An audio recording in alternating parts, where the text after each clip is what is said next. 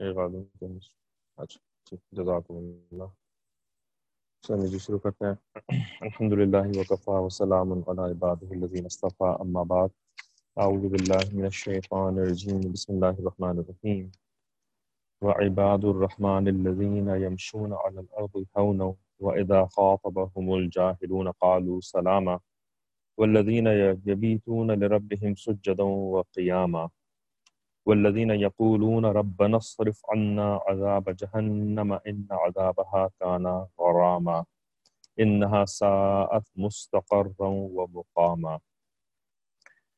إلى الآخر سبحان ربك رب العزة عما يصفون وسلام على المرسلين والحمد لله رب العالمين. اللهم صل على سيدنا محمد وعلى آل سيدنا محمد وبارك وسلم. اللهم ارنا الحق حقا وارزقنا اتباعه وارنا الباطل باطلا وارزقنا اجتنابه. ربنا زدنا علما. تو صورت الفرقان کی یہ آخری آیات عباد الرحمن کے عنوان کے تحت جو مفتی شفیع رحمۃ اللہ علیہ نے ان کو جمع کیا ہے، آیات نمبر 63 سے 77 تک.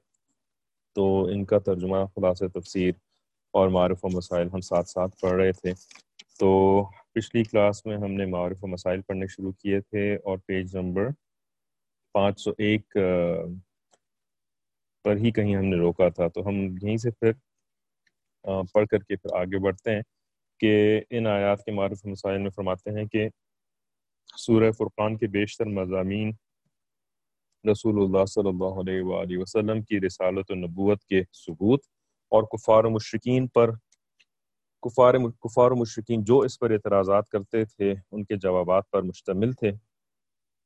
اور اس میں کفار و مشرقین اور احکام کی نافرمانی کرنے والوں پر عذاب و سزا کا بھی ذکر تھا۔ آخر صورت میں اپنے ان مخصوص اور مقبول بندوں کا ذکر فرماتے ہیں جن کا رسالت پر ایمان بھی مکمل ہے۔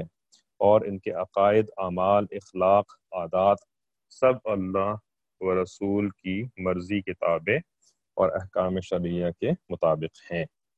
تو اس کے تحت ہم نے آپ کے سامنے ایمان کامل اور ایمان ناقص کا تصور رکھا تھا کہ ایمان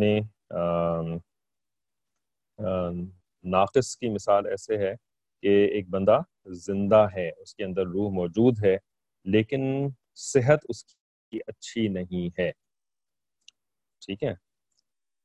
تو وہ ایمان ناقص کہلائے گا کہ روح تو موجود ہے، ایمان موجود ہے، لیکن صحت اچھی نہیں ہے۔ اب جیسے جیسے اس کی صحت اچھی ہوتی چلی جائے گی، ویسے ویسے اس کو کہیں گے کہ یہ کامل ہوتا چلا جا رہا ہے۔ ٹھیک ہے؟ تو ایمان کامل کی مثال ایسے ہے کہ جیسے بہت صحت مند انسان ہو یعنی زندہ بھی ہے ظاہر ہے، اور صحت مند بھی ہے۔ تو اس کے برعکس کفر کی مثال کیسی ہے؟ کہ جس کے اندر روح ہی موجود نہ ہو، بالکل ہی وہ یعنی مردہ ہو، کچھ بھی نہ کر سکتا ہو، روح ہی موجود نہیں ہے تو وہ کیسے کچھ کرے گا؟ تو وہ کافر ہوتا ہے۔ ٹھیک ہے، کافر کی مثال مردہ انسان کی ہے۔ ٹھیک ہے۔ یعنی ایمان ناقص کی مثال یہ ساری تفصیل جو سمجھائی گئی تھی نا، اس کا مقصد یہ تھا، یہ سمجھانا تھا کہ ایمان ناقص اس کو نہیں کہتے کہ کسی شخص کے اندر ففٹی پرسنٹ کفر ہے اور ففٹی پرسنٹ ایمان ہے، تو اس کو ایمان ناقص کہا جائے گا۔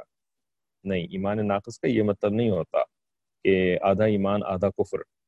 کیوں؟ اس لیے کہ کفر اگر ایک فیصد بھی ہے، بلکہ ایک فیصد تو کیا پوائنٹ زیرو ون پرسینٹ بھی اگر کفر ہے، تو پورا کا پورا کفر۔ ٹھیک ہے، پورا پورا کا پورا بندہ ہی کافر کہلائے گا۔ Point zero percent point zero one percent کفر بھی اگر کسی کے اندر آ جائے نا، تو پورا بندہ ہی کافر کہلائے گا۔ وہ بندہ مومن نہیں کہلائے گا۔ ٹھیک ہے؟ تو یہ مثال سمجھنا اور یاد رکھنا بہت ضروری ہے۔ کسی کو اس کے اوپر کوئی سوال ہے؟ یہ کانسیپٹ اگر سمجھ میں نہیں آیا کہ کفر کی مراد مردہ انسان کی ہے۔ اور ایمان کی مثال زندہ انسان کی ہے۔ ٹھیک ہے؟ اب زندہ کے اندر ایک کمزور اور ناتواں قسم کا انسان ہے۔ تو اس کو کہیں گے کہ یہ گویا کہ ایمان ناقص ہے۔ لیکن اگر وہ صحت مند ہے تو وہ ایمان کامل کہلائے گا۔ ٹھیک ہے۔ اچھا اب ایمان کامل حاصل کیسے ہوتا ہے؟ وہ ایسے ہوتا ہے کہ جب انسان جیسے جیسے اللہ اور اس کے رسول صلی اللہ علیہ وسلم کی اطاعت کرتا چلا جاتا ہے، ہر معاملے کے اندر۔ ٹھیک ہے، عقائد کے معاملے میں بھی رسول صلی اللہ علیہ وسلم کے بتائے ہوئے عقائد کے مطابق اپنے عقیدوں کو بنا لیتا ہے، اعمال کو بھی، اپنے اخلاق کو بھی، اپنی عادات کو بھی، تو اس کا ایمان کامل ہوتا چلا جاتا ہے اور جتنا جتنا کرتا چلا جائے گا، اتنا اتنا کامل ہوتا چلا جائے گا۔ تو اس کے تحت پچھلی کلاس میں ایک اور بات کری تھی کہ بہادری دکھانا اور، جیسے فار ایگزامپل، کرونا وائرس کے زمانے میں ماسک نہ پہننا، رائٹ؟ یہ ایمان کامل کی علامت نہیں ہے کہ جی مجھے تو بڑا توقع اللہ کے اوپر، میرا ایمان بڑا کامل ہے، اس وجہ سے میں ماسک نہیں پہنچوں نہیں پہنوں گا۔ یہ ایمان کامل یعنی ایمان ایسے کامل نہیں ہوتا ہے۔ ٹھیک ہے؟ تو ایمان کامل جو ہے نا، وہ اطاعت کی کے ذریعے سے ہوتا ہے۔ جو اطاعت کرے گا، اس کا ایمان کامل ہوگا، جو اطاعت نہیں کرے گا، اس کا ایمان ناقص ہی رہے گا۔ چاہے وہ کتنی ہی بہادری دکھائے، میدان جنگ کے اندر اتر جائے جا کر کے اور کوئی بھی ذرا بختر وغیرہ یعنی کوئی بھی آرمری آرمر وغیرہ کوئی نہ پہنے، ٹھیک ہے؟ اور دشمن کے سامنے جا کے کھڑا ہو جائے کہ مارو مجھے مارو مجھے۔ تم نہیں مار سکتے جب تک اللہ نہ چاہے۔ یہ یہ ایمان کامل نہیں ہوتا۔ ٹھیک ہے؟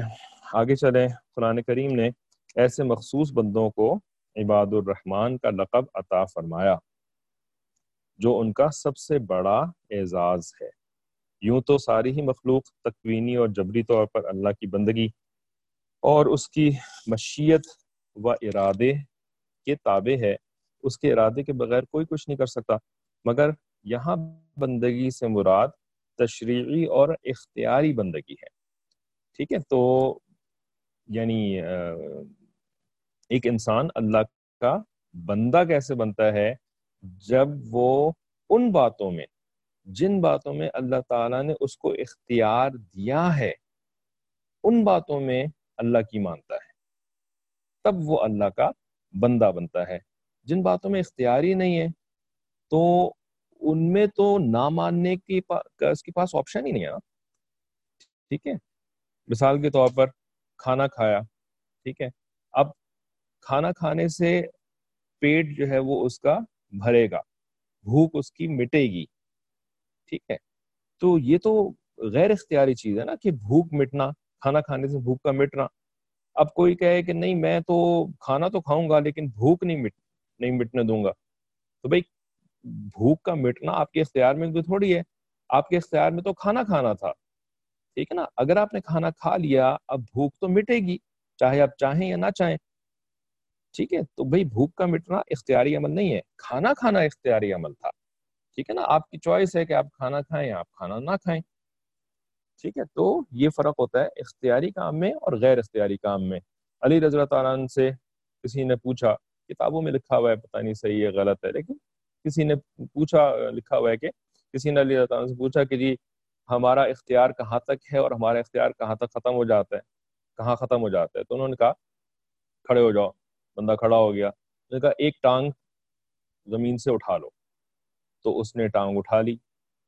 تو پھر انہوں نے کہا کہ اب دوسری ٹانگ ٹانگ بھی اٹھاؤ۔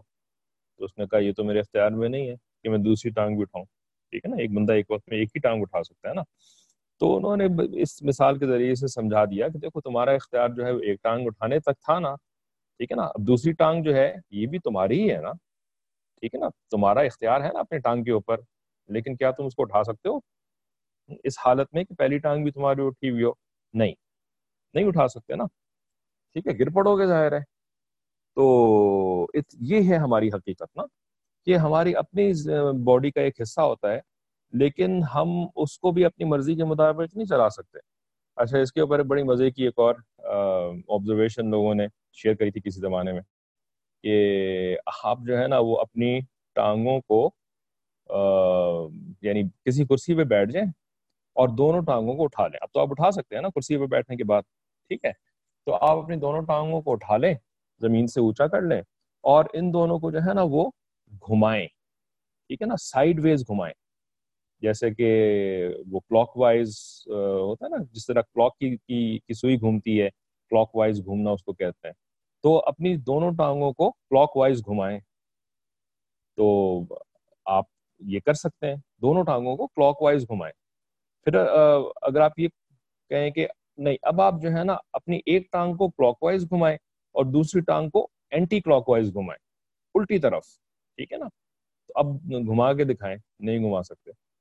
حالانکہ بظاہر کتنی آسان چیز لگتی ہے، بھائی ایک ٹانگ کو میں ایسے گھماؤں، دوسری ٹانگ کو دوسری طرح گھماؤں، دونوں ٹانگ میری ہوا میں معلق ہے لیکن آپ یہ کام نہیں کر سکتے۔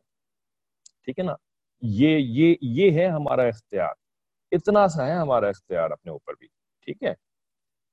تو ہم پھر بڑی بڑی باتیں کرتے ہیں، پتہ نہیں کیا کیا الٹی سیدھی جو ہے نا، بولنا شروع کر دیتے ہیں، میں یہ کر دوں گا، میں یہ کر دوں گی، میں اس کو نہیں چھوڑوں گا، میں اس کو نہیں چھوڑوں گی۔ حالانکہ ہماری کی حیثیت کیا ہے، وقت کیا ہے ہماری۔ ٹھیک ہے، تو بندگی سے مراد جو ہوتی ہے کہ اللہ تعالیٰ نے جو شریعت کے احکامات دیے ہیں، تو ان کے اندر اللہ کی مان کر کے چلا جائے۔ تو اس کو یہ لکھتے ہیں کہ یعنی اپنے اختیار سے، اپنے وجود اور اپنی تمام خواہشات اور تمام کاموں کو اللہ تعالیٰ کی مرضی کے تابع بنا دینا۔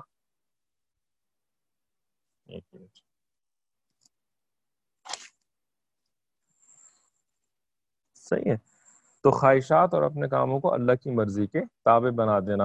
ایسے مخصوص بندے جن کو حق تعالیٰ نے خود اپنا بندہ کہہ کر، اپنا بندہ، ٹھیک ہے؟ جیسے کہ کوئی ماں اپنے بیٹے سے بہت خوش ہوتی ہے نا تو کہتی ہے، یہ تو میرا بیٹا ہے۔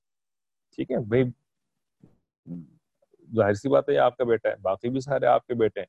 لیکن جب اس نے کوئی بہت ہی پسندیدہ کام کیا ہوتا ہے ماں کا، تو وہ کہتا ہے، یہ تو میرا بیٹا ہے، میرا بچہ ہے یہ تو، ہے نا؟ تو اسی طریقے سے اللہ تعالیٰ جو ہے وہ ایسے بندوں کو اپنا بندہ کہہ کر عزت بخشی ہے۔ ان کے اوصاف آخر صورت تک بیان کیے ہیں۔ درمیان میں کفر و معصیت سے توبہ اور اس کے اثرات کا ذکر آیا ہے۔ ٹھیک ہے۔ تو صفتیں بیان کرتے کرتے بیچ میں جو ہے وہ توبہ کا ذکر کیا اور توبہ سے کیا فائدہ ہوتا ہے اس کا بھی ذکر کیا اور پھر دوبارہ ان کی صفتیں بیان کرنی شروع کر دیں۔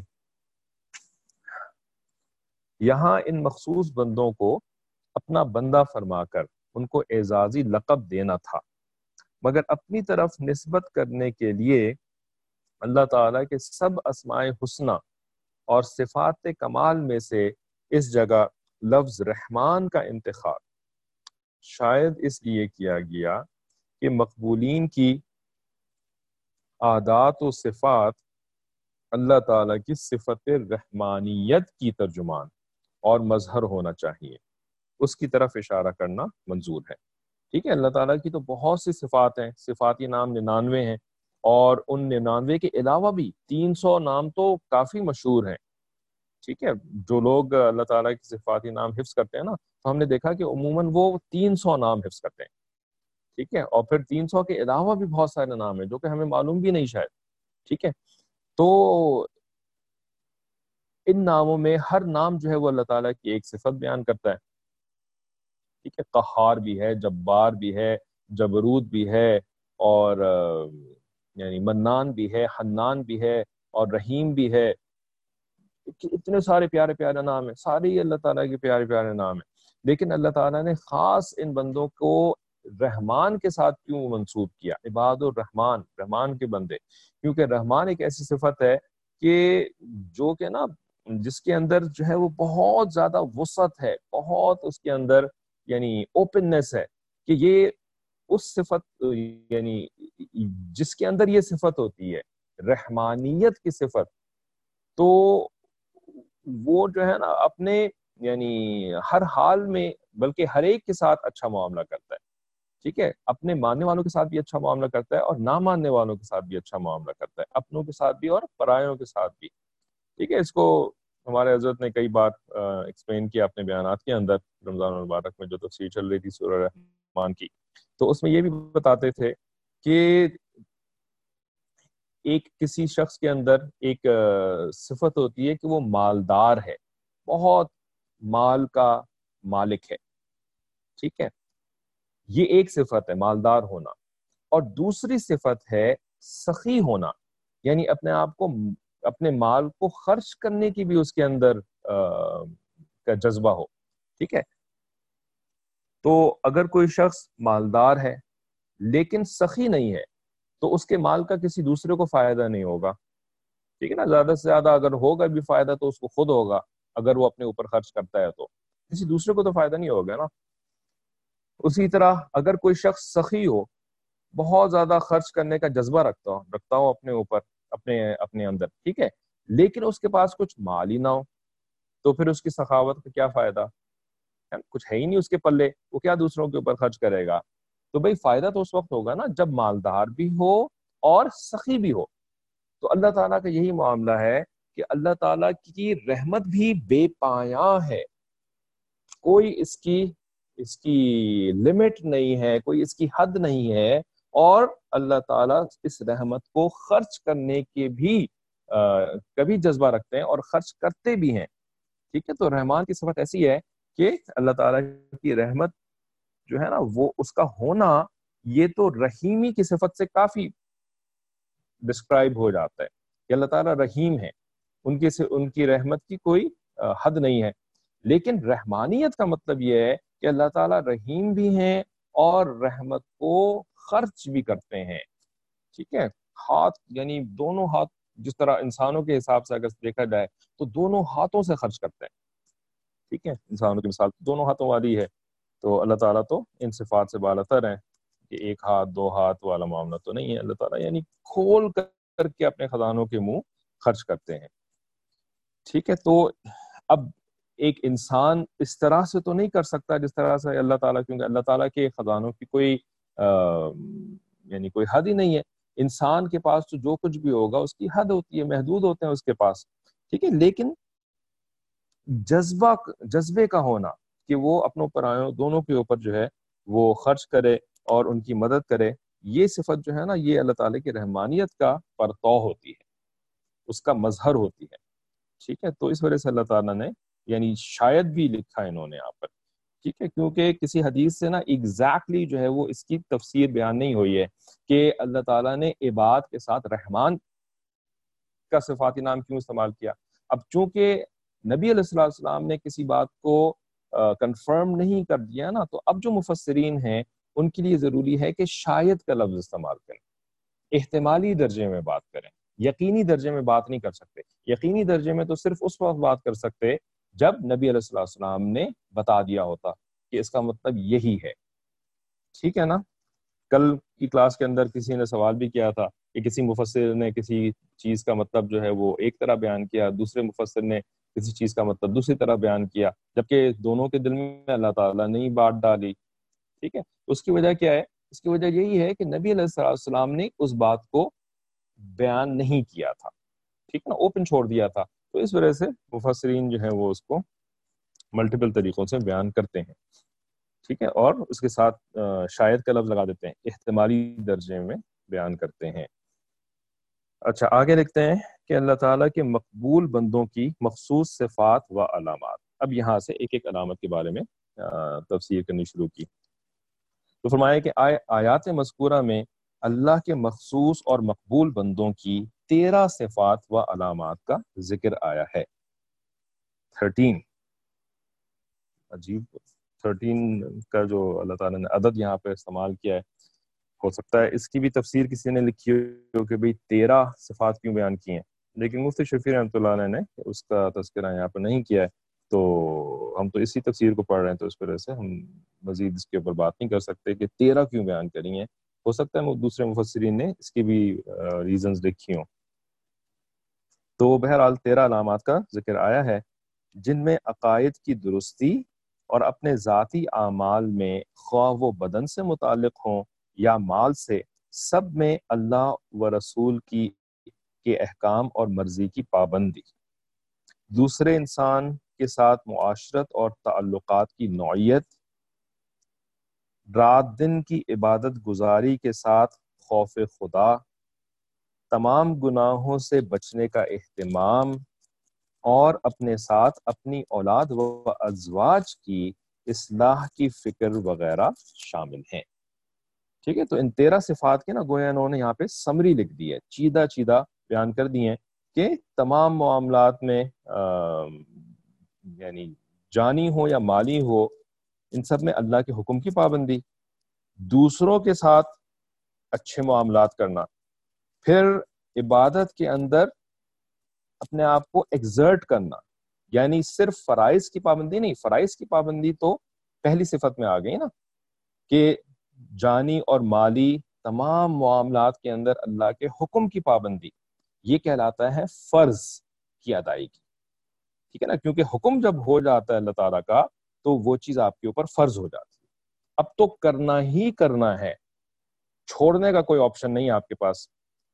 تو پہلی صفت میں فرائض کی پابندی آ گئی۔ ٹھیک ہے؟ اور تیسری صفت میں رات دن کی عبادت گزاری، یہ کیا ہے؟ یہ نفل ہے۔ ٹھیک ہے نا؟ یہ نفل ہے۔ یہ فرض نہیں ہے کہ رات دن جو ہے وہ نفلیں پڑھتے رہیں اور عبادت کرتے رہیں اور یہ یہ فرض نہیں ہے، یہ نفل ہے۔ ٹھیک ہے؟ تو یہ عباد الرحمان جو ہوتے ہیں، یہ فرائض کی پابندی سب سے پہلے کرتے ہیں اور اس کے بعد پھر نوافل کی بھی پابندی کرتے ہیں۔ اور گناہوں سے بچنے کا اہتمام یہ بھی جو ہے فرض کے درجے میں ہی ہوتا ہے۔ بہرحال، یہ تو یعنی اہتمام کی بات ہو رہی ہے۔ ٹھیک ہے؟ گناہوں سے بچنا تو فرض ہے۔ لیکن گناہوں سے بچنے کے لیے یہ باقاعدہ اہتمام بھی کرتے ہیں۔ اہتمام کرنے کا کیا مطلب ہوتا ہے کہ ماحول کی فراہمی کا انتظام کرنا، اچھے ماحول کا انتظام کرنا، یہ ہوتا ہے گناہوں سے بچنے کا اہتمام۔ ٹھیک ہے؟ گناہوں سے بچنے کا اہتمام خالی یہ نہیں، مت کرو مت کرو مت کرو۔ جیسے کچھ لوگ جو ہیں وہ ظاہر اپنے بچوں کو جب گناہ کرتے ہوئے دیکھتے ہیں، غلط کام کرتے ہوئے دیکھتے ہیں، تو ان کو صرف بولنا شروع، نہ کرو، مت کرو مت کرو مت کرو مت کرو، ٹھیک ہے نا؟ یہ مت کرو مت کرو، بول دینا جو ہے نا، یہ اہتمام کرنا نہیں ہے۔ بھائی، آپ نے یہ دیکھا کہ آپ کا بچہ گناہ میں کیوں مبتلا ہو رہا ہے؟ اس کی ابتدا کیسے ہوئی؟ کہاں سے ایسا معاملہ ہوا؟ کہیں تو کوئی غلطی ہوئی ہوگی نا کہ جس کی وجہ سے آپ کا بچہ جو ہے وہ گناہ میں مبتلا ہو رہا ہے؟ ٹھیک ہے نا؟ یہ سوچنا، یہ فکر کرنا، پھر اس کے بعد یہ سوچنا کہ جو میں اس کو کہہ رہی ہوں، گناہ مت کرو۔ تو اگر وہ گناہ میرے کہنے پر چھوڑے گا، تو پھر وہ کیا کرے گا؟ رائٹ کس کام کے اندر انوالو ہوگا؟ تو اس کو کوئی متبادل مہیا کرنا۔ ٹھیک ہے نا؟ متبادل، کوئی آلٹرنیٹ روٹ کوئی آلٹرنیٹ یعنی مشغولیت۔ کا انتظام کرنا۔ ٹھیک ہے نا؟ یہ ساری چیزیں جو ہے نا، یہ اہتمام کہلاتی صحیح ہے؟ تو صرف آرڈر دے دینا جو ہے نا، یہ اہتمام نہیں کہلاتا۔ اہتمام کے لیے پھر آپ کو یہ ساری کے ساری چیزوں کو سوچنا پڑتا ہے اور ان کی پھر آپ کو حل نکالنے پڑتے ہیں۔ ٹھیک ہے؟ تو گناہوں سے بچنے کا اہتمام کرنا اور ساتھ ساتھ اپنے اولاد اور ازواج کی یعنی اپنی بیویوں کی، اپنے شوہروں کی یعنی یہ صرف ازواج میں جو ہے وہ بیویاں نہیں کہ جی شوہروں کی ذمہ داری ہے کہ بیویوں کو گناہوں سے بچانے کا اہتمام کریں۔ نہیں، بیویوں کی بھی ذمہ داری ہے کہ شوہروں کو گناہوں سے بچانے کا اہتمام کریں۔ ٹھیک ہے؟ تو ازواج میں بیوی اور شوہر دونوں آ جاتے ہیں۔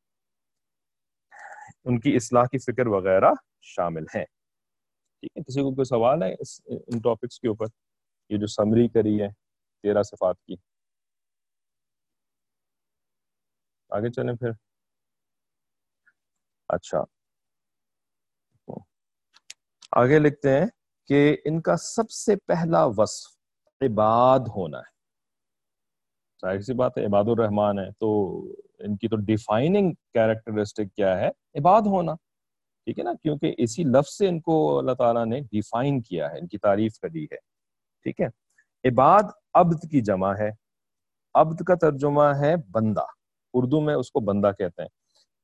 جو اپنے آقا کا مملوک ہو، مملوک، یہ ملک سے نکلا، ٹھیک ہے نا؟ یعنی آقا کی کمپلیٹ اونرشپ کے اندر، ٹھیک ہے؟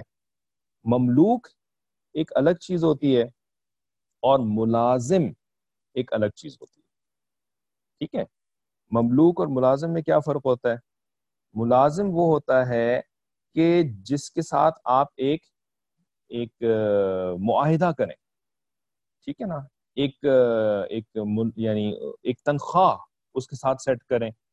اور اس تنخواہ کے بدلے میں وہ آپ سے وعدہ کرے کہ میں آپ کو فلانی خدمات مہیا کروں گا۔ ٹھیک ہے؟ جیسے میں آپ کے گھر میں آ کر کے برتن دھو دیا کروں گا۔ اور اس کے بدلے میں آپ اس کو ہزار روپے دے دیں۔ مہینے کے ہزار روپے۔ ٹھیک ہے نا؟ اس کے بدلے میں وہ برتن دھوئے گا۔ اب کیا ہے کہ اگر آپ اس کو ہزار روپے نہیں دیں گے تو وہ برتن نہیں دھوئے گا۔ ٹھیک ہے؟ کیونکہ آپ نے اس کے ساتھ ایک معاہدہ کیا تھا، تو جب اگر آپ اگر آپ اپنے اس معاہدے کو پورا نہیں کر رہے تو وہ بھی اپنے معاہدے کو پورا نہیں کرے گا۔ ٹھیک ہے؟ تو آپ اس کو اون نہیں کرتے، آپ اس کے مالک نہیں ہوتے۔ ٹھیک ہے نا؟ آپ صرف اس کی، اس خدمت کے مالک ہیں کہ جس کے بدلے آپ کو آپ اس کو پیسے دے رہے ہیں۔ ٹھیک ہے نا؟ تو وہ اگر اپنی وہ والی خدمت آپ کو دے گا، تب آپ اس کو پیسے دیں گے۔ اگر وہ نہیں دے گا تو آپ اس کو پیسے نہیں دیں گے۔ اس سے زیادہ آپ اس سے کچھ نہیں کر سکتے۔ ٹھیک ہے؟ جبکہ مملوک جو ہوتا ہے نا، یہ مملوک جو ہوتا ہے، یہ صرف اپنی خدمت آپ کو نہیں مہیا کرتا، بلکہ یہ پورا اپنا آپ آپ کے حوالے کر دیتا ہے۔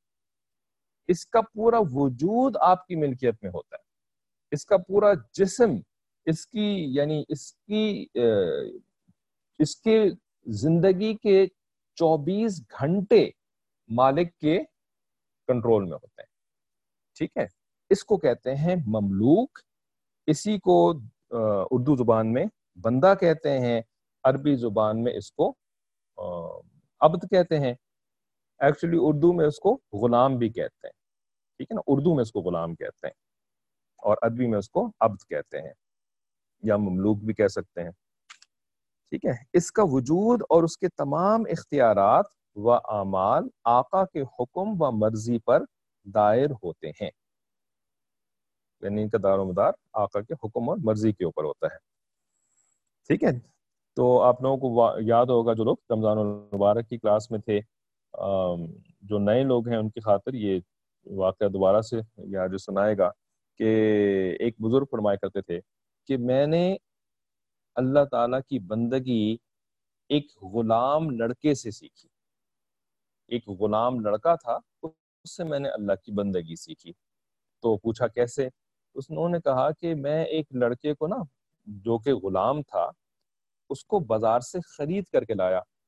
ٹھیک ہے نا؟ کیونکہ غلام جو ہیں ان کی باقاعدہ تجارت بھی ہوتی تھی کہ کوئی اپنا غلام جو ہے وہ بازار میں لا کر کے بیچ دیتا تھا اور دوسرے لوگ اس کو اس مال کے یعنی اس قیمت پہ خرید لیتے تھے جو قیمت جس قیمت کا تو وہ مطالبہ کرتا تھا۔ غلام بنتے کے بنتے کیسے تھے؟ ٹھیک ہے، غلام بننے کا ایک ہی راستہ ہے۔ ٹھیک ہے؟ کسی انسان کے جو کہ آزاد انسان ہے، ٹھیک ہے، اس کے غلام بننے کا ایک ہی راستہ ہے۔ وہ کیا راستہ ہے؟ کہ میدان جنگ میں اس کو قیدی بنا لیا جائے۔ مخالف جو جو فوج ہے نا، وہ اس کو قیدی بنا دے ٹھیک ہے؟ تو پرانے زمانے میں کیا ہوتا تھا کہ جو قیدی بنائے جاتے تھے نا، تو ان کو جو ہے وہ یا تو قتل کر دیا جاتا تھا۔ ٹھیک ہے؟ یا تو ان کو قتل کر دو، ختم بات۔ ٹھیک ہے نا؟ یا یہ کہ ان کو کسی پریزن کے اندر ڈال دیں آپ، کسی جیل سیل کے اندر ڈال دیں، ہے نا؟ قید خانے میں ڈال دیں۔ ٹھیک ہے نا؟ یہ یہ دوسرا راستہ ہے۔ تیسرا راستہ کیا تھا؟ کہ ان کو غلام بنا لیا جائے۔ ٹھیک ہے؟ غلام بنا لینے کا مطلب یہ ہوتا تھا کہ جو جیتنے والی قوم ہوتی تھی نا، تو اس قوم کے افراد میں ان قیدیوں کو بانٹ دیا جاتا تھا۔ کہ بھائی یہ جو یہ جو دشمن قوم کا مرد ہے، یہ آپ کا غلام ہے۔ دوسرا مرد جو ہے نا، یہ آپ کا غلام ہے۔ تیسرا مرد، یہ آپ کا غلام ہے۔ اچھا کچھ عورتیں بھی اگر قیدی بنی کیونکہ کبھی ایسا ہوتا تھا کہ جو فوجیں لڑتی تھیں نا، تو وہ فوجیں جو ہیں، وہ اپنے گھر والوں کو بھی ساتھ لے کر کے آتی تھیں۔ عورتیں بھی وہاں موجود ہوتی تھیں۔ ٹھیک ہے نا؟ تو جب وہ شکست کھاتی تھی، تو پھر عورتیں بھی قیدی قیدی بنتی تھیں۔ تو عورتیں جو ہیں وہ باندی کہلاتی تھیں۔ تو ان باندیوں کو بھی پھر جو جیتنے والی قوم ہوتی تھی وہ ڈسٹریبیوٹ کر لیتی تھی۔ ٹھیک ہے کہ بھئی یہ آپ کی باندھی ہیں یا آپ کی باندھی ہیں آپ کی باندھی ہیں آپ کی باندھی ٹھیک ہے نا؟ تو اس طریقے سے نا کوئی یعنی اس جنگ سے پہلے یہ لوگ آزاد تھے۔ ٹھیک ہے؟ لیکن اس جنگ کے بعد یہ غلام بنا لیے گئے۔ ٹھیک ہے؟ چوتھا راستہ یہ تھا کہ آپ ان قیدیوں کو آزاد کر دیں کہ جاؤ بھائی واپس اپنے ملک میں۔ صحیح ہے۔ آزاد کر دیں آپ ان کو۔ واپس جاؤ اپنے ملک میں۔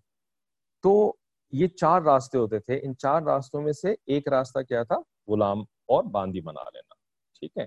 اب غلام اور باندی بنا لینے میں کیا فائدے ہوتے تھے؟ اور باقی جو راستے ہوتے تھے، باقی جو تین راستے ہیں، ان کے اندر کیا نقصان ہوتے تھے؟ وہ ایک بڑی لمبی تفصیل ہو جائے گی، تو پھر اس کو ابھی چھوڑ دیتے ہیں۔ اگر کسی نے کوئی سوال پوچھنا ہے تو وہ الگ بات ہے۔ لیکن اس تفصیل میں جائے بغیر یہ عجز آگے بڑھتا ہے، کیونکہ یہاں پر اصل میں وہ ٹاپک تو نہیں ہے۔ تو ان صاحب نے کہا کہ میں ایک بازار سے نا ایک لڑکا بطور غلام خرید کر کے لایا۔ تو میں نے گھر میں آ کر کے اس لڑکے سے پوچھا کہ بتاؤ بھائی تمہارا نام کیا ہے؟ تاکہ میں اس نام سے تمہیں پکارا کروں۔ تو اس لڑکے نے جواب دیا کہ جس نام سے بھی آپ مجھے پکاریں گے نا، وہی میرا نام ہے۔ انہوں نے کہا اچھا تو بتاؤ تم کھانا، کھانے میں کیا پسند کرتے ہو؟ یعنی کوئی خاص تمہاری غذا ہے، کوئی ایسی ڈائٹری ریسٹرکشن ہے تمہاری؟ ہاں؟ تو اس لڑکے نے جواب دیا کہ آپ مجھے جو کھلائیں گے، وہی میں کھاؤں گا۔ اچھا بھائی، تم کس طرح کے یعنی کپڑے پہنتے ہو؟ تو جو آپ مجھے پہنائیں گے، اس نے جواب دیا، میں وہی پہنوں گا۔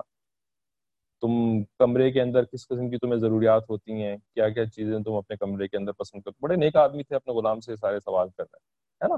تو اس پہ اس نے جواب دیا کہ جو چیزیں آپ مجھے مہیا کریں گے، میں وہ لے لوں گا۔ ٹھیک ہے نا؟ کیونکہ بھائی میں غلام ہوں، آپ میرے آقا ہیں۔ تو میری ہر ضرورت جو ہے نا، وہ آپ کے مہیا کرنے کے اوپر اس کا دار و مدار ہے۔ میری اپنی کوئی خواہش نہیں ہے، میری اپنی کوئی پرسنالٹی نہیں ہے، میرا اپنا کوئی نام نہیں ہے، میرا اپنا کوئی ڈیمانڈز نہیں ہے۔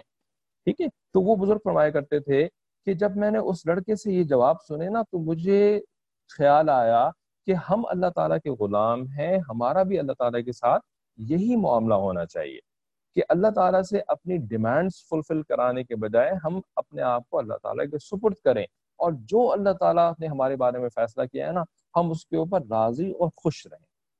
ٹھیک ہے؟ تو یہ اصل بندہ ہوتا ہے۔ تو وہی یہاں پہ حضرت نے لکھا کہ اس کے تمام اختیارات و اعمال آقا کے حکم اور مرضی پر دائر ہوتے ہیں۔ اللہ تعالیٰ کا بندہ کہلانے کا مستحق وہی شخص ہو سکتا ہے جو اپنے عقائد و خیالات کو، عقائد اور خیالات، یہ دو الگ الگ لفظ کیوں استعمال کیے؟ ٹھیک ہے؟ تو اس کی وجہ یہ سمجھ میں آتی ہے کہ جب ہم لفظ عقائد استعمال کرتے ہیں نا، تو اس سے ہم سمجھتے ہیں کہ جو بڑی ٹیکنیکل قسم کی چیزیں ہوتی ہیں نا، کہ بھائی اللہ تعالیٰ کسی کا نہ اللہ احد، اللہ الصمد، لم یلد ولم یولد ولم یکن له کفوا احد، یہ سب اللہ تعالیٰ کے بارے میں عقائد ہیں رائٹ اور نبی علیہ السلام جو ہیں وہ اللہ تعالیٰ کے آخری رسول ہیں رائٹ اور آپ صلی اللہ علیہ وسلم کے بعد کوئی نبی نہیں آئے گا اور آپ صلی اللہ علیہ وسلم جو ہے وہ بندے ہیں پھر اس کے بعد جو ہے وہ دیگر رسولوں کے بارے میں عقائد ہو گئے، پھر کتابوں کے بارے میں عقائد ہو گئے، پھر قیامت کے بارے میں عقائد ہو گئے، پھر یوم آخرت کے بارے میں عقائد ہو گئے، مرنے کے بعد دوبارہ زندہ کے زندہ ہونے کے بارے میں عقائد ہو گئے۔ تو یہ ساری چیزیں جو ہے نا، ان کو ہم عقائد سمجھتے ہیں۔ یہ ہیں واقعی عقائد۔ خیالات کا مطلب کیا ہوتا ہے؟ خیالات سے مراد یہ ہے کہ انسان کی سوچ کیا ہے؟ کیا وہ واقعی اپنی سوچوں کے اندر اللہ رب العزت کو سب سے زیادہ اہم اہمیت دیتا ہے کہ نہیں دیتا ہے؟ ٹھیک ہے؟ اللہ تعالیٰ کے دین کو سب چیزوں سے مقابلے میں زیادہ اپنے لیے فائدہ مند تصور کرتا ہے کہ نہیں کرتا ہے؟ ٹھیک ہے نا؟ اب یہ چیزیں جو ہے نا، یہ عقائد میں نہیں آتی یہ باتیں جو ہیں وہ سوچوں میں آتی ہیں، خیالات میں آتی ہیں۔ تصورات میں آتی ہیں۔ کیا اس شخص کے تصورات بھی صحیح ہیں کہ نہیں ہیں؟ یا یہ کہ عقیدے کے اعتبار سے تو یہ بڑا پکا مومن ہے، سارے عقائد اس کے ٹھیک ہیں، لیکن یہ مخلوق سے ایسے ڈرتا ہے کہ جیسے اللہ سے ڈرنا چاہیے رائٹ مخلوق سے ایسے ڈرتا ہے جیسے اللہ سے ڈرنا چاہیے۔ تو اس کے عقائد تو ٹھیک ہے لیکن اس کے خیالات ٹھیک نہیں ہیں۔ یہ مخلوق کو خوش کرنے کے لیے وہ کچھ کر گزرتا ہے جو اللہ تعالیٰ کو ناراض کرتے ہیں۔ جو باتیں اللہ کو ناراض کرتی ہیں، یہ وہ بھی کر گزرتا ہے تاکہ مخلوق اس سے خوش ہو جائے، تاکہ مخلوق کی واہ واہ اس کو حاصل ہو جائے اپریسیشن اس کو حاصل ہو جائے۔ تو ایسا شخص جو ہے، گو کے تھیوریٹیکلی اسپیکنگ اس کے عقائد سارے صحیح ہیں۔ ہاں بھی اللہ یہ کہ اللہ تعالیٰ سب سے بڑا ہے اور اللہ تعالیٰ کے علاوہ جو ہے وہ کوئی خالق نہیں ہے، مالک نہیں ہے، رازق نہیں ہے، لیکن اس کی سوچ غلط ہے۔ ٹھیک ہے نا؟ اس کے تصورات غلط ہیں۔ یہ مخلوق کی خوشی کو، رضامندی کو اللہ کے رضامندی کے اوپر فوقیت دے رہا ہے۔ ٹھیک ہے نا؟ اسی طریقے سے سارے اس کے نبی علیہ السلام کے بارے میں سارے عقائد اس کے ٹھیک ہیں۔ لیکن جو نبی علیہ السلام کا بتایا ہوا طریقہ زندگی ہے، جس کو سنت طریقہ زندگی کہتے ہیں، اس کو وہ اپنی شرم اور اور شرمندگی کا سبق سمجھتا ہے۔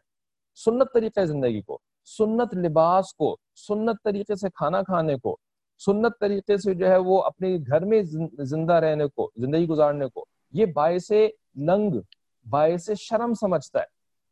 اور کافروں کے طریقے سے رہنا، کافروں کی بولی بولنا، کافروں کے انداز میں جو ہے وہ کھانا کھانا کافروں کے انداز میں جو ہے وہ ایک دوسرے سے انٹریکشن کرنا، کافروں کے جیسا لباس پہننا، اس کو وہ عزت کا سبب سمجھتا ہے۔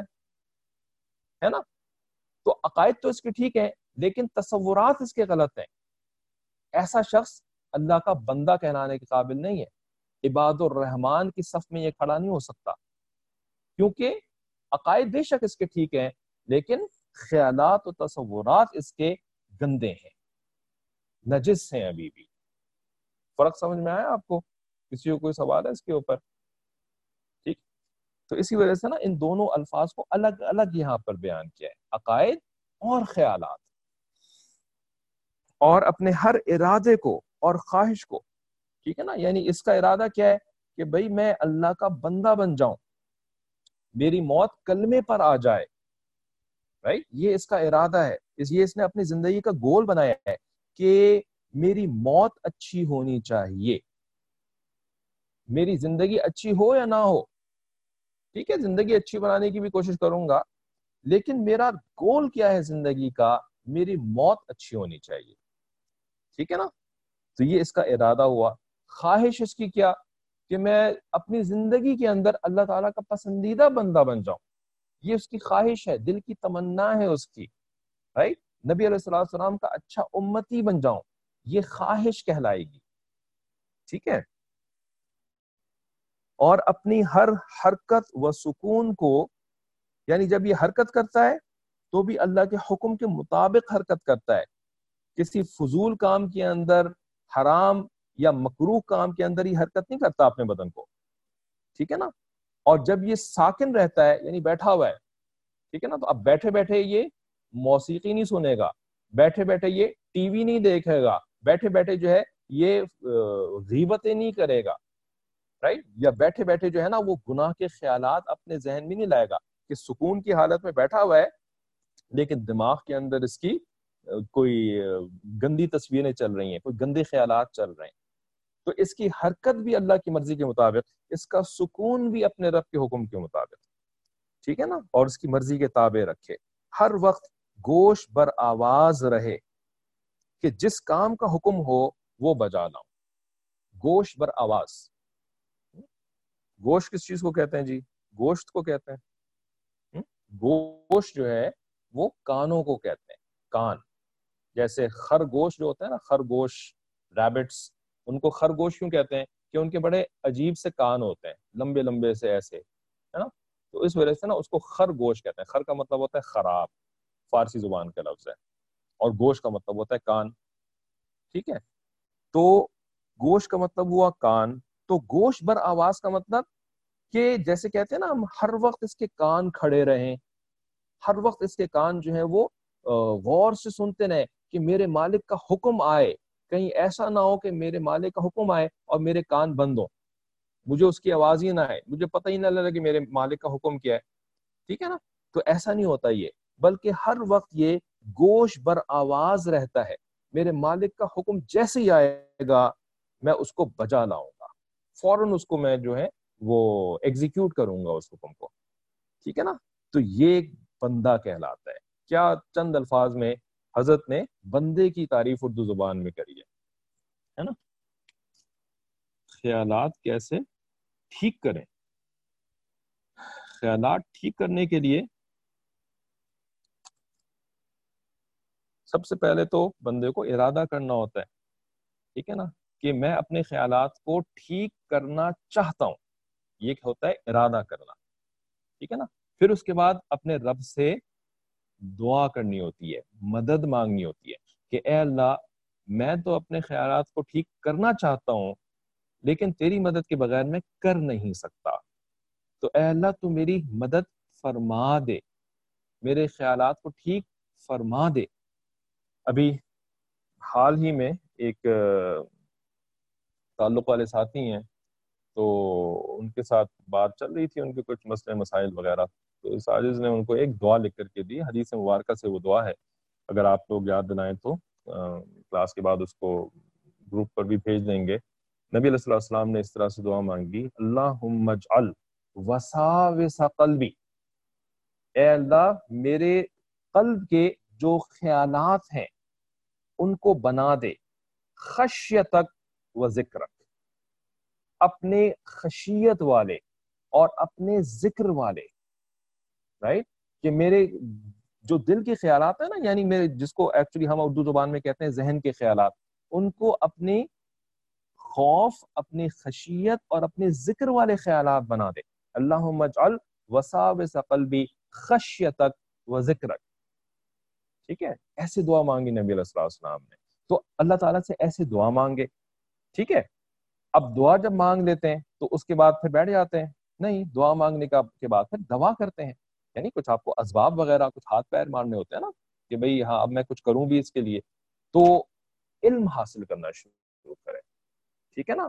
علم حاصل کرنا شروع کرے کہ کیا خیالات اچھے خیالات ہوتے ہیں اور کیا خیالات برے خیالات ہوتے ہیں۔ ٹھیک ہے؟ نا علم حاصل کرتا جائے، جو اچھے خیالات ہیں ان کو اپناتا جائے، اور جو برے خیالات ہیں ان کو اپنے ذہن سے نکالتا جائے، ان کے اوپر توبہ کرتا جائے، اللہ تعالیٰ سے معافی مانگتا جائے، اور ان خیالات کو ترک کرتا جائے۔ ٹھیک ہے نا؟ تو یہ تین سٹیپس ہو گئے آپ کے سوال کے جواب میں۔ پہلے تو ریئلائز کرے کہ مجھے اپنے یعنی ارادہ کرے کہ مجھے اپنے خیالات کو اچھا بنانا ہے پھر اللہ تعالیٰ سے مدد مانگے، دعاؤں کے ذریعے سے اور تیسری چیز، علم حاصل کرے اور جیسے جیسے علم حاصل کرتا چلا جائے، ویسے ویسے جو ہے وہ اس کے اوپر عمل بھی کرتا جائے، اچھے خیالات کو اپناتا جائے، برے خیالات کو اپنے ذہن سے نکالتا چلا جائے۔ ٹھیک ہے، ان کو برا سمجھتا چلا جائے اور ان کو ترک کرتا چلا جائے، اس طریقے سے انسان کے خیالات اچھے ہو جاتے ہیں۔ ٹھیک ہے، اور کوئی سوال ہو تو بتائیے گا۔ یہ ہو گیا پہلا وصف۔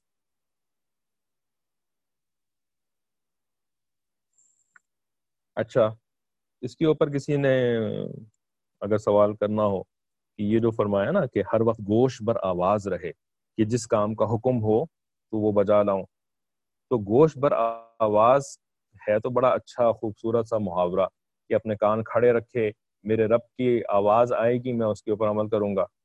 لیکن جیسے کہ جو پرانے اسٹوڈنٹس ہیں، ان کو بات کا اندازہ ہوگا کہ پھر اس کے بعد یہ آجز کیا کہتا ہے؟ کہ رب کی آواز آئے گی پھر۔ رب کی آواز آتی ہے، کسی کو آئی ہے؟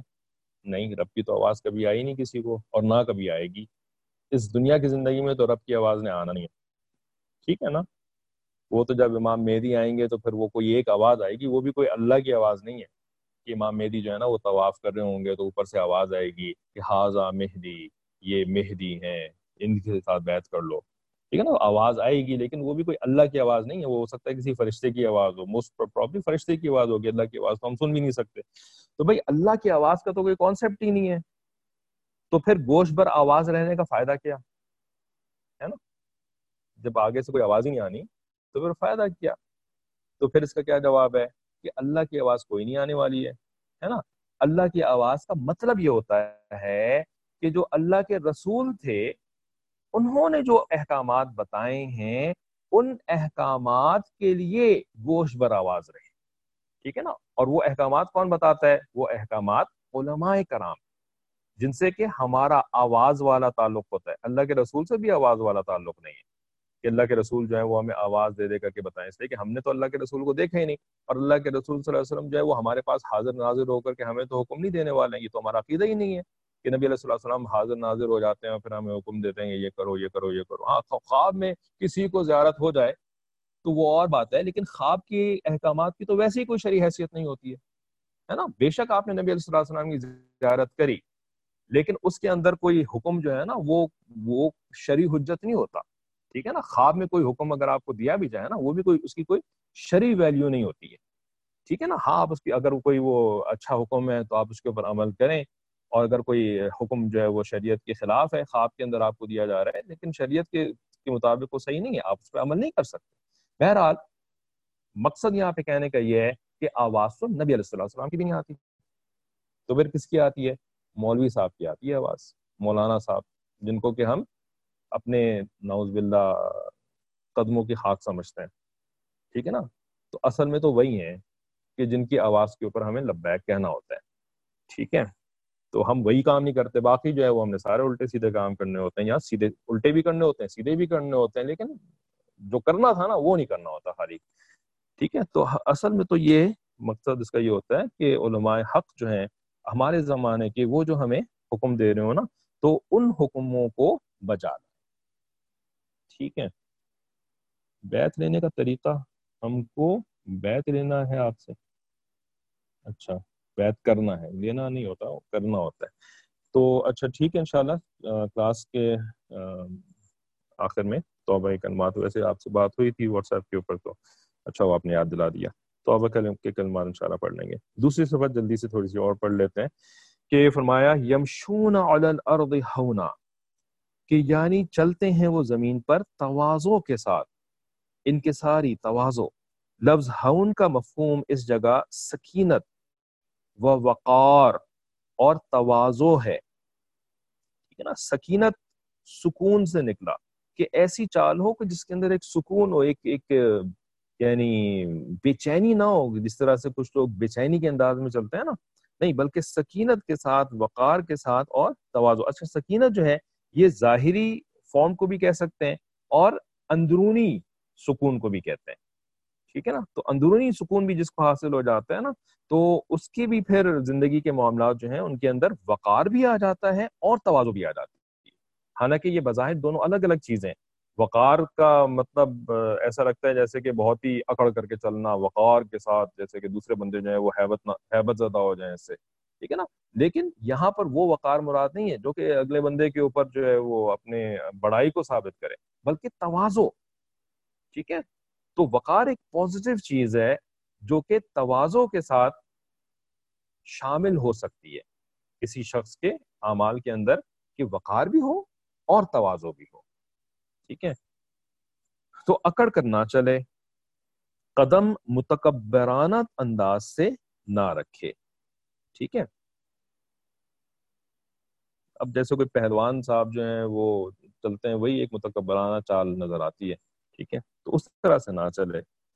بہت آہستہ چلنا مراد نہیں ہے۔ کیونکہ وہ بلا ضرورت ہو تو خلاف سنت ہے۔ بھائی، آہستہ چلنے کی ضرورت کیا ہو سکتی ہے؟ کہ اگر آپ کسی بوڑھے، ضعیف شخص کے ساتھ چل رہے ہو، تو اس وقت آپ کو آہستہ چلنا چاہیے نا، تاکہ آپ اس کی مدد کر سکیں، اس کے ساتھ ساتھ چل سکیں۔ یا کسی چھوٹے بچے کے ساتھ چل رہے ہو تو اس میں بھی آپ تیز تیز نہیں چل سکتے، کیونکہ وہ بچہ تو آپ کے ساتھ نہیں تیز چل سکتا۔ تو ضرورت آہستہ چلنا وہ منع نہیں ہے۔ لیکن بلا ضرورت آہستہ آہستہ چل رہے ہیں۔ بڑا گویا کہ وہ تسنو کہتے ہیں اس کو، تسنو۔ آپ جو ہے نا وہ یعنی موک کر رہے ہیں۔ اپنی آجزی کو، اپنی انکساری کو۔ ٹھیک ہے؟ ایسے یہ خلاف سنت ہے۔ اس طریقے سے بلا ضرورت آہستہ آہستہ چلنا یہ خلاف سنت ہے۔ رسول اللہ صلی اللہ علیہ وسلم کے چلنے کی جو صفت شمائل نبویہ میں منقول ہے صحیح ترمزی جو جامع ترمزی جو حدیث مبارکہ کی صحیح ترین کتابوں میں سے ایک کتاب ہے، جامع ترمزی ٹھیک ہے؟ تو اس کے اندر ایک باب ہے شمائل نبویہ، ٹھیک ہے؟ جس کو شمائل ترمزی بھی کہتے ہیں۔ تو اس میں نا نبی علیہ السلام السلام کی یہ جو ظاہری شمائل ہیں یعنی آپ صلی اللہ علیہ وسلم کی ظاہری وضاقت اور چہرہ مبارک اور لباس مبارک اور چال مبارک اور یہ ساری چیزیں نا اس کے اندر موجود ہیں، شمائل ترمزی کے اندر۔ ٹھیک ہے؟ تو یہ صفت جو چلنے سے متعلق شمائل نبویہ میں منقول ہے، اس سے معلوم ہوتا ہے کہ آپ صلی اللہ علیہ وآلہ وسلم کا چلنا بہت آہستہ نہیں، بلکہ کسی قدر تیزی کے ساتھ تھا۔ ٹھیک ہے؟ یعنی ایسے چلتے تھے کہ گویا کوئی شخص جو ہے نا وہ جب کسی ہائٹ کے اوپر، بلندی کے اوپر جب چل رہا ہوتا ہے نا، تو اس کے لیے تھوڑا سا آگے جھک کر کے وہ تیز تیز اوپر چلنے کی کوشش کرتا ہے تاکہ تاکہ وہ تیزی کے ساتھ چڑھ جائے۔ اگر بہت آہستہ آہستہ چلے گا نا، تو وہ وہ اس بلندی کی، کے اوپر نا پھر یعنی وہ چڑھ نہیں پائے گا، وہ بہت جلدی یعنی اس کو بہت وقت لگے گا اوپر چڑھنے میں۔ ٹھیک ہے، تو جس طریقے سے ایک بلندی کی طرف انسان چلتا ہے نا تو نبی علیہ السلام السلام جو ہے وہ اس طرح سے چلا کرتے تھے۔ ٹھیک ہے نا؟ اور قدر تیزی کے ساتھ، بہت تیزی کے ساتھ نہیں۔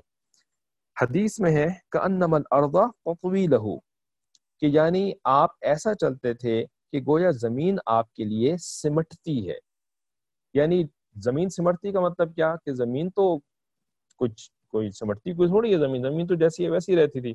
لیکن نبی علیہ السلام نا، زیادہ لمبے راستے کو کم وقت کے اندر عبور کر لیا کرتے تھے۔ ٹھیک ہے؟ تو وہ کچھ کیسے ہو سکتا ہے جب انسان تھوڑا تیز چلے؟ ٹھیک ہے؟ تو لمبے راستے آپ کے لیے سمٹ کر کے چھوٹے ہو جاتے تھے یعنی آپ جلدی ان کو عبور کر لیا کرتے تھے۔ یعنی ایکٹیولی جس کو ہم کہتے ہیں نا ایکٹیولی چلنا۔ ٹھیک ہے؟ تو آپ صلی اللہ علیہ وسلم اس طرح سے چلتے تھے۔ اسی لیے سلف صالحین نے بتکلف مریضوں کی طرح آہستہ چلنے کو علامت تکبر و تصنع ہونے کے سبب مکروح قرار دیا ہے۔ ٹھیک ہے؟ یعنی یہ یعنی یہ کوئی اچھی اچھی بات نہیں ہے کہ آپ اس طریقے سے بنا بنا کر کے اپنی چال کو چلیں۔ فاروق اعظم رضی اللہ تعالیٰ عنہ نے ایک نوجوان کو دیکھا کہ بہت آہستہ چل رہا ہے۔ پوچھا، کیا تم بیمار ہو؟ اس نے کہا، نہیں۔ تو آپ نے اس پر درہ اٹھایا یعنی جو ایک چھوٹا ہنٹر جس کو کہتے ہیں نا چابک ٹائپ کی چیز۔ ٹھیک ہے؟ تو چابک کو گویا کے اٹھایا اور حکم دیا کہ قوت کے ساتھ چلا کرو یعنی اس کو ڈرانے کے لیے چابک اٹھایا۔ مانوں گا تمہیں، اگر تم ایسے چلو گے نا، تو تمہیں ایک لگاؤں گا۔ ٹھیک ہے؟ یہ مطلب تھا اس کا۔ اور اس کو حکم دیا کہ قوت کے ساتھ چلا کرو۔ بھائی تم نوجوان ہو، تم کوئی بوڑھے، مریل، ایسی کوئی چیز کوئی چیز کو تھوڑی ہو۔ تو جیسے اللہ تعالیٰ نے تمہیں صحت دی ہے، تو ویسے تم چلا بھی کرو۔ حضرت حسن بصری رحمۃ اللہ علیہ نے اس آیت یمشون علی الارض ہونن کی تفسیر میں فرمایا کہ مومنین، مخلصین کے تمام اعضاء و جوارح، آنکھ، کان، ہاتھ، پاؤں، سب اللہ کے سامنے ذلیل و عاجز ہوتے ہیں۔ نا واقف ان کو دیکھ کر معذور و عاجز سمجھتا ہے۔ حالانکہ نہ وہ بیمار ہیں، نہ معذور، بلکہ تندرست، قوی ہیں۔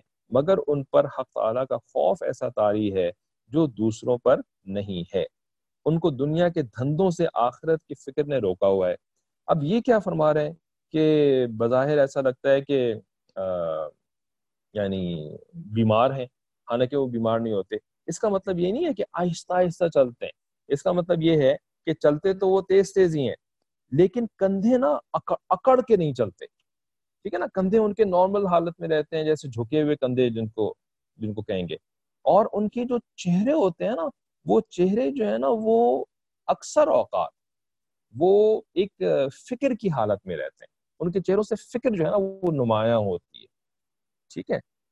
ہر وقت نہیں ہوتی۔ یعنی اپنے گھر والوں کے ساتھ ہیں تو گھر والوں کے ساتھ جو ہے وہ ہنسی مذاق بھی کرتے ہیں، بات چیت بھی کرتے ہیں، اپنے دوستوں کے ساتھ ہیں۔ تو دوستوں کے ساتھ بھی خوش اور خرم رہتے ہیں۔ ٹھیک ہے نا؟ لیکن اب دوستوں کے ساتھ آپ ہر وقت تو نہیں رہتے نا؟ گھر والوں کے ساتھ اب ہر وقت تو نہیں رہتے نا؟ تو ان کے علاوہ جو وقت ہوتے ہیں نا، ان کے اندر یہ فکر میں مبتلا رہتے ہیں اور ان کے چہروں سے ان کی فکر جو ہے وہ نمایاں بھی ہوتی ہے۔ ٹھیک ہے؟ تو یہ مراد ہے یہاں پر کہ ان کے اوپر خدا کا ایسا خوف تاری ہوتا ہے جو دوسروں پر نہیں ہوتا۔ ان کو دنیا کے دھندوں سے آخرت کی فکر نے روکا ہوا ہے اور جو شخص اللہ پر بھروسہ نہیں کرتا اور اس کی ساری فکر دنیا ہی کے کاموں میں لگی رہتی ہے، تو وہ ہمیشہ حسرت ہی حسرت میں رہتا ہے کہ دنیا تو ساری ملتی نہیں اور آخرت میں اس نے حصہ نہیں لیا۔ ٹھیک ہے، کیا مطلب حسرت ہی حسرت میں رہتا ہے؟ جس کو ہم انگریزی میں کہتے ہیں، فرسٹریشن کا شکار ہوتا ہے اینگزائٹی کا شکار ہوتا ہے ہر وقت۔ ٹھیک ہے نا کہ او ابھی تک کاروبار میں جو ہے وہ اتنا فائدہ مجھے کیوں نہیں ہوا؟ ابھی تک میں نے ٹارگیٹس میٹ کیوں نہیں کیے کاروبار کے ٹارگیٹس ابھی تک میرا جو بینک بیلنس ہے وہ اتنا کیوں نہیں ہوا؟ ابھی تک اتنا کیوں نہیں ہوا؟ ابھی تک اس شخص سے زیادہ میرے پاس پیسے کیوں نہیں آئے؟ اس شخص سے زیادہ اچھی گاڑی کیوں نہیں آئی؟ ہے نا؟ وہ دیکھتا رہتا ہے، دوسروں کے گاڑیوں کو دیکھتا ہے، گھروں کو دیکھتا ہے، کپڑوں کو دیکھتا ہے اور ہر وقت کوڑتا رہتا ہے اپنے اندر، کوڑتا رہتا ہے اپنے اندر، ٹھیک ہے نا؟ تو یہ مراد ہے کہ وہ ہمیشہ حسرت ہی حسرت میں رہتا ہے۔ جس کو ہمارے بزرگ کہتے ہیں، ننانوے کے چکر میں رہتا ہے۔ ٹھیک ہے نا؟ ہر وقت اپنے مال کو جو ہے نا، وہ گویا کہ اس کے پاس ننانوے روپے ہیں اور وہ کہتا ہے کہ بس سو ہو جائیں گے نا، پھر میں اطمینان سے بیٹھوں گا۔ لیکن اس کے پاس سو کبھی بھی نہیں ہوتے۔ ہر وقت اس کے پاس اس کے ٹارگٹ سے کم ہی ہوتا ہے۔ ٹھیک ہے نا؟ تو وہ ہر وقت اپنے ٹارگٹ کے پیچھے بھاگتا رہتا ہے، جیسے کہ کوئی سائے کے پیچھے بھاگتا ہے۔ ٹھیک ہے نا؟ اس کے جو مالی ٹارگٹس ہوتے ہیں نا، وہ سائے کی مانند ہوتے ہیں۔ جس طرح ایک شخص سائے کے پیچھے بھاگتا رہے، تو کبھی سایہ اس کے ہاتھ میں آئے گا؟ سایہ تو کبھی بھی ہاتھ میں نہیں آئے گا۔ سایہ تو ہمیشہ جو ہے وہ بندے سے دور ہی رہے گا۔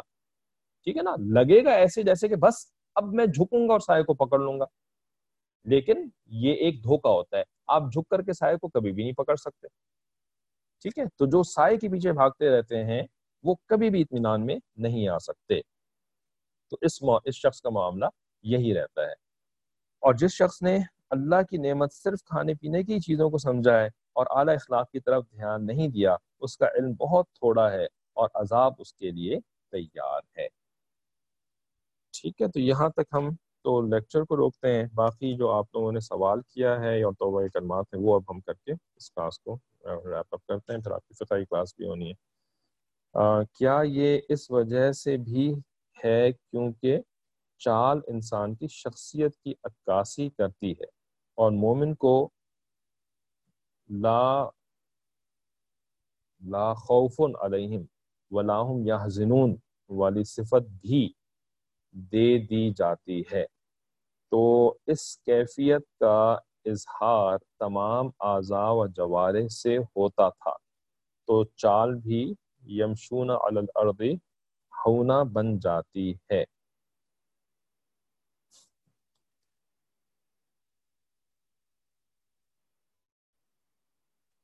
مطلب ٹھیک ہے، کھینچ تان کر کے تو آپ اس کو کچھ بھی بنا سکتے ہیں۔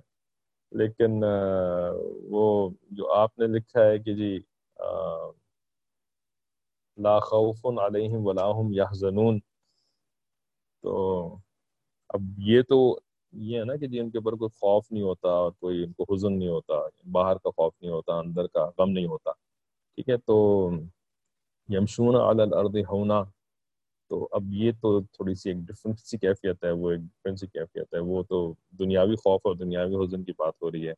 اور یہاں پر جو ہے وہ آخرت کے خوف اور آخرت کے حزن کی بات ہو رہی ہے کہ ان کے اوپر یہ تاری رہتا ہے۔ بہرحال، ٹھیک ہے؟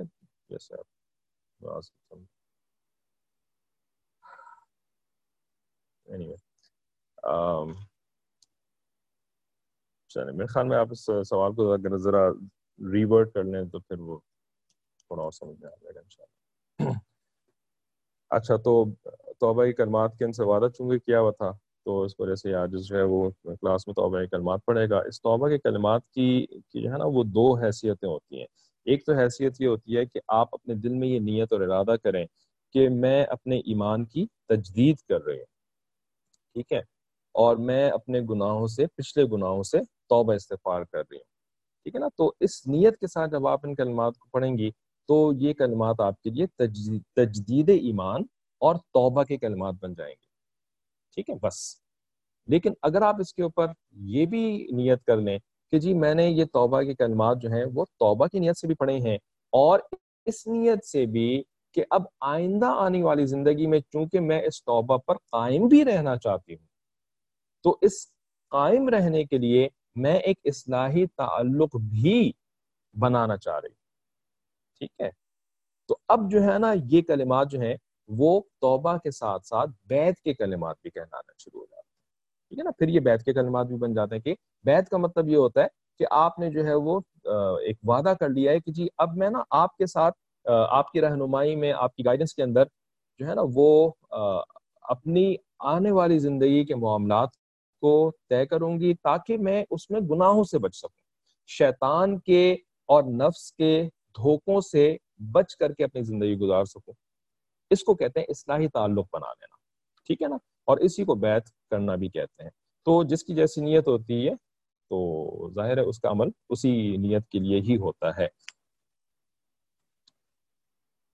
انما لامرئ ما نوا وہ ہے نا انما الاعمال بالنیات کی جو پوری حدیث ہے، اس کے اندر یہ الفاظ آگے آتے ہیں انما لامرئ ما نوا کہ ہر بندے کے لیے، ہر شخص کے لیے وہی ہوتا ہے جس کی اس نے نیت کری۔